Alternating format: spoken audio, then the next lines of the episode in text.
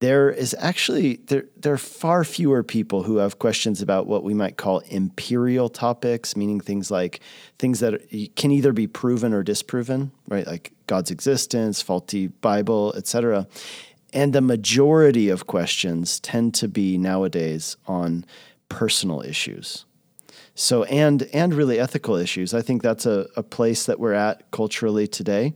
Whereas in the past christianity was considered old fashioned if you will or, or, yeah christian ethics or the bible were considered old fashioned uh, nowadays i think that there's really a big push by people asking if the bible is ethically good. And they're asking if christian morality and christian ethics are actually good or actually are we immoral in the things that we believe and the ways that we act? I think that that is the big shift that has taken place. I'm not sure when it took place, but it's the place we're in right now. Wow. Are you guys ready for this? So, the voice that you just heard is Nick Cady. And he has some great stuff for us to hear in regards to listening to the changing voices and objections that are present in the world around us, and then answering those questions with the unchanging and truthful Word of God. Uh, Nick Cady, and I are speaking about his new book, The God That I Won't Believe In Facing Nine Common Barriers for Embracing Christianity uh, as well as the research and the sermon series that led up to it. It's going to be an encouragement to us to have one ear listening to the real questions that the people of our cities and our towns are asking and encouraging us to give substantial, truthful answers from God's Word. So I've got the highest of respect for Nick, and I'm always eager to learn from this guy. And I'm excited to give you guys a chance to hear from him on this podcast. But if you're like me, and if you like learning from Nick Cady, then you're in for a treat because you have two upcoming chances to learn from him in person. Uh, Nick is one of the main speakers at the Calvary Chapel CGN Pastors and Leaders Conference, which is taking place June 26th to the 29th in Costa Mesa, California. A lot of previous guests on this show are either main session speakers or workshop leaders, including Ray Ortlund, Tim Chaddick, Dominic Done, Amy Orr Ewing, and more. And then also, Nick's going to be helping me out with a preaching workshop that I'm doing on Tuesday. And then also, he's leading a workshop on Cultivate Church Planting Initiative. So, what a guy so head to conference.calvarychapel.com and register for the upcoming CGN International Conference. If you are in the Southern California region or if you can travel to get there, I really want to invite you. And then also, later on in the year, uh, Nick and I are both going to be in Boise, Idaho for the Expositors Collective training event that's taking place October 14th and 15th. Uh, registration has just recently gone live on our website, expositorscollective.com. Uh, make sure you register early for a discounted rate. So I do hope to see you at one of those events in the upcoming weeks and months. All right, so I'm going to get out of the way, and here is episode 226 my conversation with Nick Cady about answering real questions.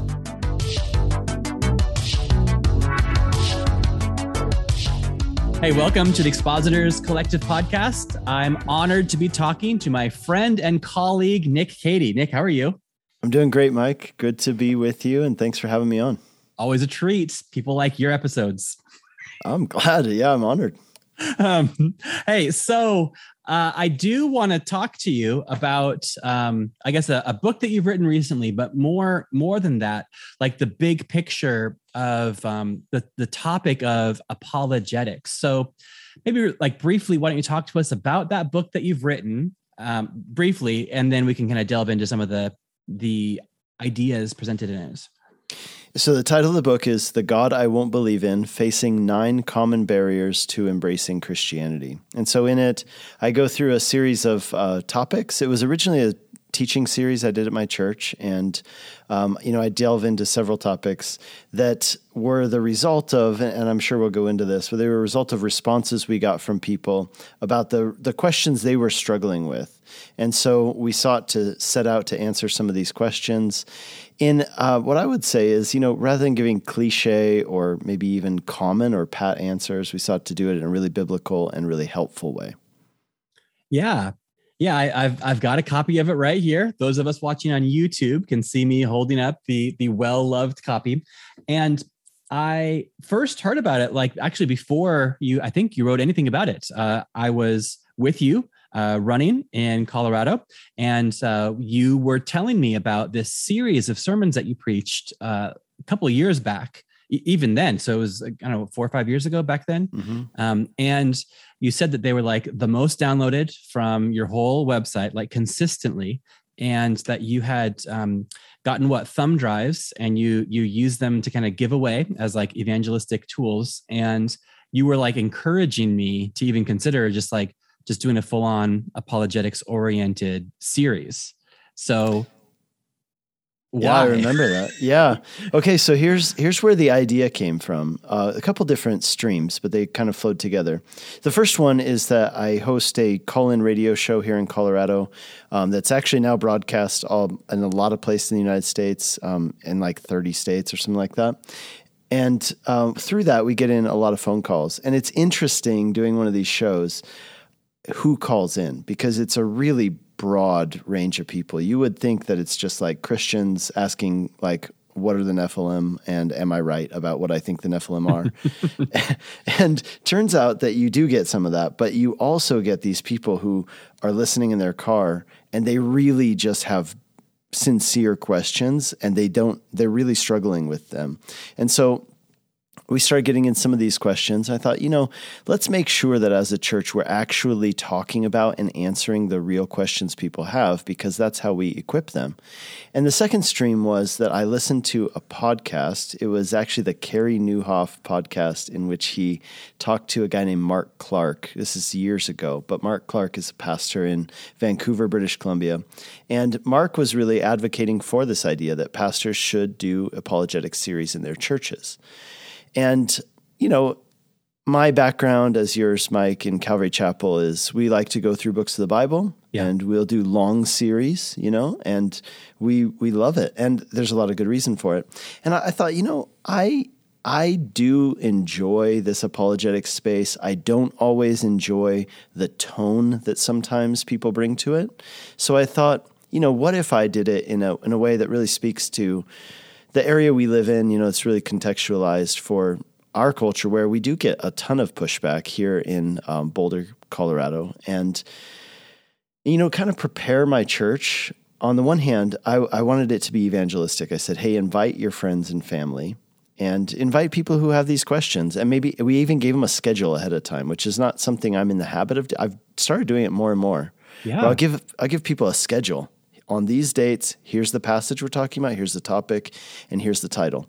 So I did that for this series and I said, hey, take this, give it to somebody. If anybody you know has a question about these specific things, tell them, hey, come to my church this on this particular Sunday.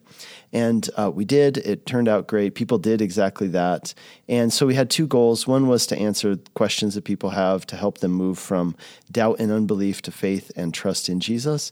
The other goal was to equip them to talk to their neighbors, coworkers, family members. Wow. So would there be kind of once-off visitors? You know, hey, I'm, I hear that you're going to talk about um, genocide in the Old Testament, and so I'm here to find out what Pastor Nick has to say about genocide in the Old Testament. Absolutely, we did. And what's really funny, I remember one Sunday in particular where there was this guy sitting off to, I guess it's my right. Yeah. And uh, I'm looking at this guy and he's just like shaking his head the whole time. Like I know that he came for that that sermon. I'm pretty sure it was the genocide one. How about but that? Yeah. He did not enjoy it, but but I'm glad he was engaging. Sure, sure. And I, first off, yeah, I, I, hate to kind of even like say the word genocide and then laugh afterwards. Um, and then, of course, if you buy, buy the book or even if you just look into it, you'd see that genocide, that's kind of a misnomer. And uh, but anyway, you can buy your book and find out more about that, right? Yeah. I, I, really, yeah, yeah.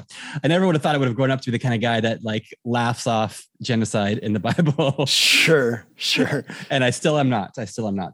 Um, so I have, I mean, like taken that advice to heart, uh, Nick. And I don't think I've told you this off air, but um, last year at the end of the year, I kind of made a preaching calendar for 2022, and uh, we're saving it until um, so like mid September into October, we're going to do just the same thing. We're going to take, um, yeah, take. I, am not sure exactly the number, but you know, between like five or six, um, mm-hmm. we're going to have either. I, I'm not sure exactly how to how to get the questions, but either poll the congregation, maybe even like just you know we, we live in a city and maybe just like set up on the streets you know for a couple days in a row and just like ask passerbyers um, to to give their objections. Maybe there's a way that we can incorporate social media or instagram polls or something but i want to have it be more than just like um, no offense. I don't want to just go through your table of contents and then yeah. just copy them because i live in a european city. We have different post-colonial issues that we're dealing with. We have different secularization issues. And so I, I'm, I'm going to figure out a way to get like actual on the ground objections and then take time going through that yeah, and I'll tell you that's part of our story with how we did it. We wanted to know what are people actually struggling with, and so here's how we went about it. We set up an online poll. It was anonymous, and it asked the question: um, finish the or complete this sentence. And the sentence was, "I could never believe in a God who mm. fill in the blank." Mm. And then uh, beyond that, we asked another question: Do you consider yourself a Christian? That so it's two questions completely anonymous Google form, and then we publish that, and I put it on uh, my my own website. I put it on to uh, put it out to the whole church, and we encourage people share this with your friends and ask them to fill this in. So we got several hundred responses, and uh, we even put it out on the radio and things like that. And so that was what was perhaps most interesting about this is that I wanted to make sure that we weren't just having insular conversations, um, which I think sometimes happens in the church I want to make sure we're actually answering people's questions. What I found is it was probably split about 50 50 as far as who responded, whether they considered themselves a Christian or not. And I think that's really important that we realize that, that there are people sitting in your pews or chairs, whatever you use, if you are a church leader, who, yeah, they're there, but there's a struggle inside of them that says, I want to believe, I'm down with this, but I really struggle with understanding like how can I actually believe in a God who suppresses women and minorities or who encourages that? Um, and they're really struggling. That's the thing. And some of them, I would say, they're struggling probably more than you even realize. And so giving them the opportunity to express that and then respond in a thoughtful way, I think is a huge gift to your congregation. Yeah, well, I, I, I appreciate that, and I, I love the fact that it got yeah for you anyway shared in multiple in multiple um, venues, uh, guaranteeing that it's not just you picking the topics you'd you'd like to speak about, but it's yeah. I've I've considered and I've like typed into Google, you know, like um, you know, why do Christians and then it auto completes. And I was thinking, even that would be a good series. You know, it's like, why do Christians eat pork? Uh, why do Christians hate gays? Why do Christians, you know? And I thought that would be a great series. But as far as I know, that's that's what the world is searching for not for like my my country that's the english speaking world anyway not my country or or my city. So there's probably ways to get even the specific more local analytics but what you're suggesting and what i hope to do is to actually engage with actual people and that might even then prompt even evangelistic opportunities um, even there on the street or wherever it takes place. But anyway you're you're actually you actually did it. I'm just planning for the future of of trying to touch the hem of your garment, Nick. And no, I'm sure. I'm sure you're going to do it, and you're going to do an excellent job. I can't wait to listen to it. Uh, well, thanks. Um, so you mentioned that like the, the the the network that each of us are in, uh, kind of with the Calvary Chapel heritage, like we're big on expositional preaching, going through a book. Um, next week is the next chapter, uh, no matter what. Uh, what what would you say to someone that's listening to this and thinking like yeah well that's just what i'm going to keep doing like i'm glad it worked for you but we're just going to keep on faithfully going through um, the scriptures and not leaving the scriptures for these felt needs um, do you have any thoughts on that yeah i think the the big thought i have on it is is this that if you just teach through uh, books of the Bible, which I think is a great thing to do. You know, we always kind of say that we are teaching the whole counsel of God's word. And yet, let's imagine the average person who is in your congregation will be there. Let's let's throw out a number three, four years. Let's let's hope. I've even heard lower numbers than that, but let's say the average person is in your church. Let's be generous. Four years. Now, I've I've known people who taught through the Gospel of Luke in three years, mm. right? Because they wanted to faithfully exposit every passage. Well, that means that that person, for most of the time they were in your church, they heard one book of the Bible exposited. I'm sure you brought in other passages, etc. But the Bible is a pretty big book, and we want to give people the whole counsel of God's word. So what we've we've tried to do with that is we've looked for ways that we think, okay, if we only have people for a certain number of years on average, then how can we make sure that those people are getting the whole counsel of God's word? in, in, in an effective way. So what we've tried to do is let's say let's say we are doing a long series, we'll we'll actually break it up and do something. So we'll say, okay, we're going to do part of it now, then we're going to take a break and do something else, and then we'll do something else. Uh, we'll finish it after that.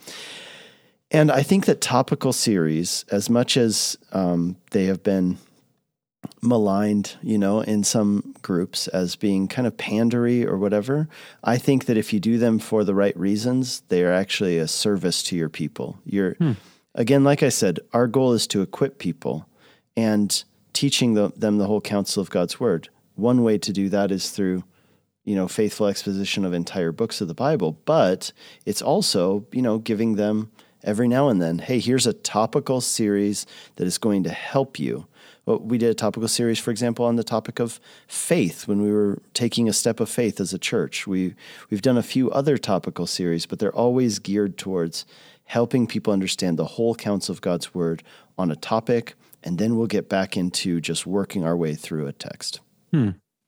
Yeah, yeah, and then even to to go back even to that idea of of apologetics or or answering the the real objections or the felt needs or the you know the sincere doubts even that people in our in our community in our church have.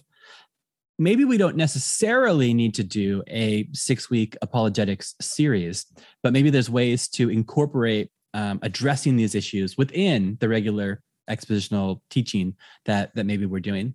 I, I recently spoke to uh, dr Amy Orr-Ewing uh, on this podcast and she kind of encouraged uh, she calls them like apologetic scenes uh, mm-hmm. within the whole message. That you know there might be kind of a five act or you know multiple scenes in our thing, and then one of them could just be, hey, maybe some of you have a hard time believing this, and, and here's some reasons why that makes sense, and here's how the next verse kind of sheds more light on that, and then go back into it.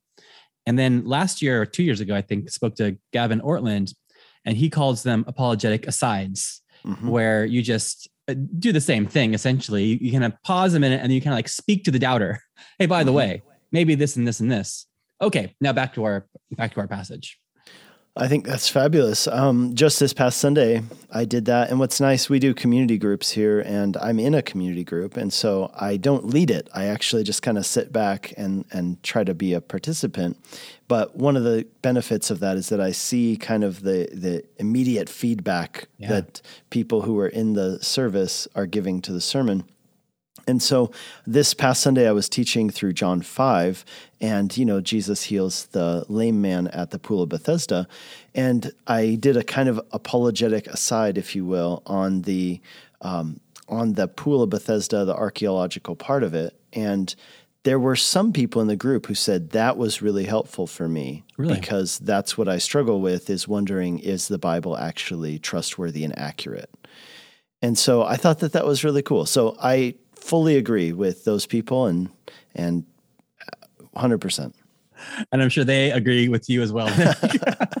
Fascinating because yeah, like the pool of Bethesda, what the the the five colonnades or the number of colonnades.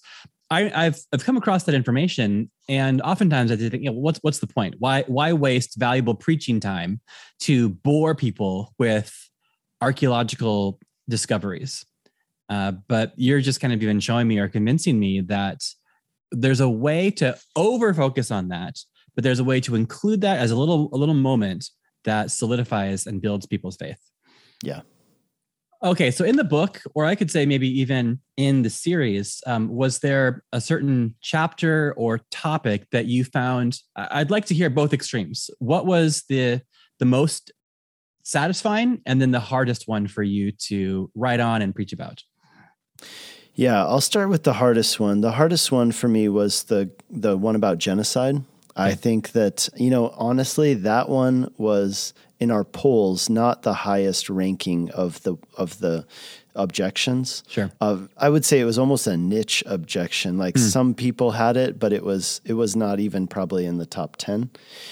But then uh, it was one that I had. Like I, I struggle with that idea. Like, what is that? I wanted to research it, and actually, in this series, I I delved into two topics that I was very trepidatious about even doing. Like, there was a sense of fear in my heart, even even talking about them. And those are the genocide chapter and the chapter uh, about a God who says that some love is wrong, in which we address homosexuality, uh, but not just homosexuality, right? And so those were probably the hardest uh, to do and the hardest to give, I think, what you might call satisfying answers to people. I feel like I'm satisfied with it. And I feel like someone would read that chapter and they would they would walk away saying, "Okay, I get it. I get the point." And I there's some but I think there's still an open tension at, at the end of that genocide chapter, and I think that that's okay. And I think that, you know, we're trying to answer it biblically and correctly, kind of counteract some of the the common uh, thoughts about it, even just the idea of genocide. Is that what this was? Right. Talking about the difference between temporal and eternal judgment, and then focusing the fact on like, okay, well, whatever God did, you know, it's a, you can put God in the docket, put God on trial, but at the end of the day, we all have to answer to Him as well, and so let's not get distracted by by that. Um, so that was by far the hardest one. And uh, so I would encourage people to check out that chapter. I also didn't find a lot of books. So there are some books that address it, but yeah. a lot of books in this vein don't go there. Yeah, yeah, yeah. There's there's show them no mercy. Uh, I think it was the the Zondervan four points section, and um, I know that um, there's a book called The Skeletons in God's Closet. Um, I can't remember the man's name. There's another one called "Is God a Moral Monster?" Yeah, is that Copeland? I'm not sure. Okay. Yeah. We don't know names here. we just we just remember titles. right. Yeah, and yeah, the the most satisfying one I would say would be the, God who lets bad things happen to good people. That's a theodicy question. Yeah. And I think that the topic of theodicy, because it is actually covered so much in the Bible, that's a topic that we as uh, preachers tend to end up talking about a lot by hmm. nature. Hmm. And so I felt that that one was quite satisfying, really easy to talk about. Um, and then I think some of the I like some of the historical ones, the faulty Bible, kind of giving people, kind of blowing their mind by comparing and showing them some of the facts. I think that's always uh, satisfying to see people come to that realization that, oh, I've heard a lot of, you know, fake news about yeah. the origin of the Bible. And okay, it's actually way different than the way that some people portray it. Yeah. Yeah. That's, I, I was expecting you to say that one because that one's, yeah, it's a, it's a, question that's answered, sorry, that's asked a lot, and there's very satisfying answers um, out there just just beneath the surface. So, mm-hmm. uh, all right, and then of these, maybe the last question on this one, but of the various you know themes, messages, chapters in here, I've noticed that like some of them are maybe what you call like the kind of classic objections. You know, things like is the Bible trustworthy? Um, those those types of things. But then it seems that there also is kind of a division to the more you know modern objections to the faith. How could God you know be a God of judgment, or how could God um, say that certain behavior is wrong? And that seems very contemporary. Uh, whereas, like, have you? I guess maybe as an apologist, have you noticed a shifting, kind of a moving target over over the ages and over even the time that you've been in ministry? Yeah, well, I mean, uh, in spite of my hairline, Mike, I'm not that old, so it's hard for me to to really gauge like the um, the shift that's taken place. I guess I can just look at books that were written in the past and the objections that they tend to focus on Yeah. um, versus today. But I will say this that in both our poll, you know, with a fairly small sample size, and a big poll done by Barna that had thousands and thousands of responses. I think it was, yeah, it's in 2007. I mentioned this poll in the book. Um, they came back and said the exact same thing that we found in our smaller poll, which is that if you get down to most people's objections, there is actually there there are far fewer people who have questions about what we might call empirical topics meaning things like things that can either be proven or disproven right? Like god's existence Yeah. faulty bible etc and the majority of questions tend to be nowadays on personal issues so and and really ethical issues. I think that's a, a place that we're at culturally today.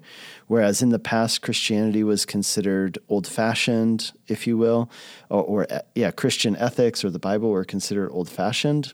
Uh, nowadays I think that there's really a big push by people asking if the Bible is ethically good.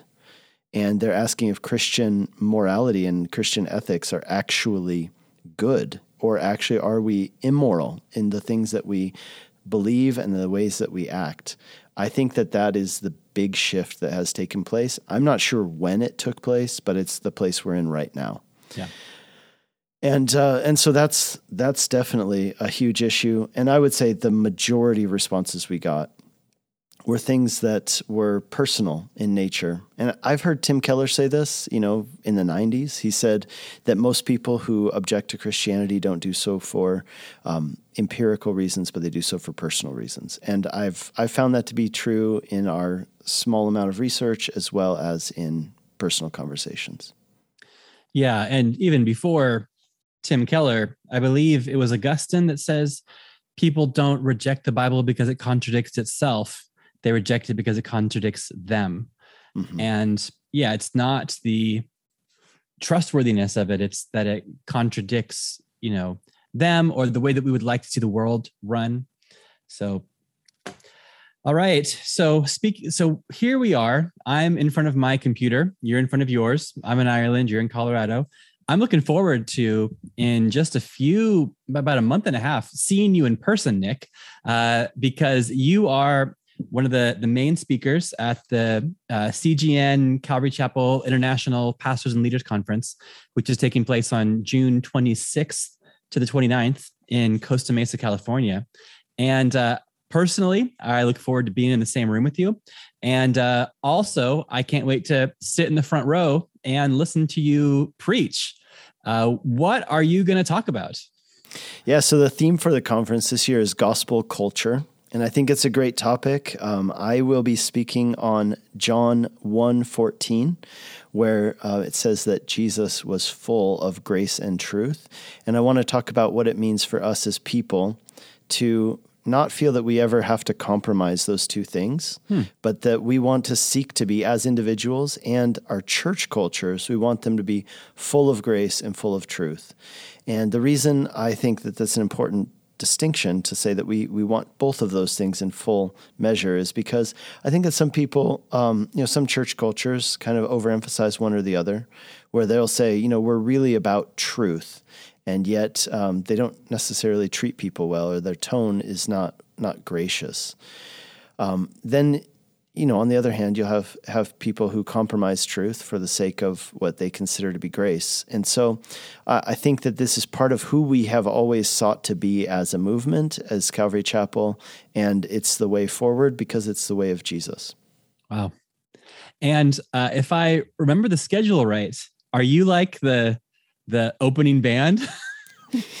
Yeah, right. So I'm at 9 a.m. on Monday, which uh, this year the conference is starting on Sunday, whereas in the past it has always started on Monday. So I hope that that shift will still allow enough people to get in on Sunday night uh, so that they will be there on Monday morning. Man, I, I promise I'll I'll be there on time. I'll be jet lagged, so I'm sure I'll have been up since like 1.30 in the morning, just like waiting until there's something to do. So I'll be I'll be looking forward to that. And uh, I'll definitely have a have a link in the show notes uh, for anyone who's interested in registering and coming along to that. Now, are are are people going to be like checking your Calvary Chapel credentials at the door? If somebody is not like part of the the Calvary network, are they allowed to come to the conference, Nick? Absolutely. In fact, we want them there. And, you know, some of our speakers, like Ray Ortlund, you know, he is not uh, a Calvary Chapel guy, if you will, but he's definitely just a friend. And that's, that's really the heart of CGN is like, we uh, want to hold on to who we are. We don't want to change that, but we want to have a space where we realize that we're part of the big, beautiful body of Christ, and we we celebrate that, and we learn what we can in different uh, realms from different people. So if you're not, uh, you know, if you don't have a Calvary Chapel tattoo on the small of your back, you're still going to be allowed in. And not only allowed in, we want you to come and hang out, uh, be part of what we're doing, and engage. Yeah, yeah. Well, I'm looking forward to it. And so you're doing the main session on the the Monday. What are the other two workshops that you're doing too? Mike, you and I are doing one on Wednesday. That's right. Um, I, I think you're doing it, and I'm just kind of hanging back behind you, nodding my head is my plan, and then maybe, hopefully, we can we can chat after your main talk is over, and that is on the topic of gospel centered preaching. Looking That's forward right, to yeah. that preaching, and, I guess, a culture, uh, uh, preaching in a way that allows gospel culture to sink through uh, our churches. And then on Tuesday, I will be with Kellen Criswell and some others from the Cultivate Church Planting Initiative team. And we're going to be doing a presentation about the history of church planting with Calvary Chapel and what our program is moving forward to help um, assess, train, and deploy, and then support new church planters and missionaries. Wow. Well, you're going to be working hard. So it's going to be a retreat and a, and a couple of days off for some. And uh, you are going to be working hard every day. Um, final question, Nick. How are you trying to improve as a preacher right now? Here's what I'm trying to do I'm trying to read broadly. Okay. And so uh, that that's kind of part of my regimen, reading broadly. So right now I'm uh, reading some nonfiction. I'm also reading some fiction, and then I'm reading what you would consider kind of a classical Christian book, um, kind of devotional, soul feeding book. And so by doing those three things, you know, the the nonfiction book I'm reading right now is about uh, the siege of Sarajevo. Okay. Uh, the uh, fictional book I'm reading is actually by Roald Dahl because I need some, you know, levity in my life. Whimsy. Yeah.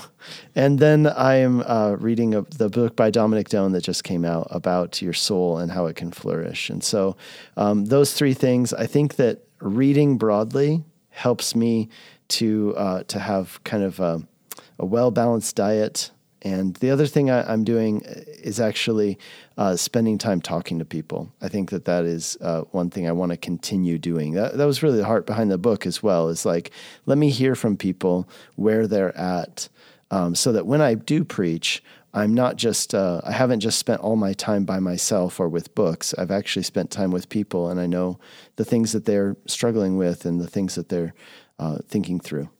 Yeah. Well, that's great, Nick. You're a you're a role model, and I can't wait to see you in person. And I hope that this episode and all that we do at the Expositors Collective helps you to grow in your personal study and public proclamation of God's word. Thanks, Nick. Thank you, Mike. All right. Thanks for listening all the way to the end. At the beginning, I kind of awkwardly invited you and I gave you two chances to come hang out with Nick. Uh, one in Costa Mesa, California, the other in Boise, Idaho, but I forgot to mention one more location the World Wide Web, uh, the internet. Uh, we have a, a, private Expositors Collective Facebook community where Nick and I hang out as well. Uh, we talk about preaching. Uh, we get advice. It's a place of asking and answering questions. I believe there's like 371 people uh, that are currently there, and there's room for more. So if you are on Facebook, go to facebook.com slash groups slash expositors collective and then request to join the private group, and I'll let you in. Okay, next week's episode is I think one of our best.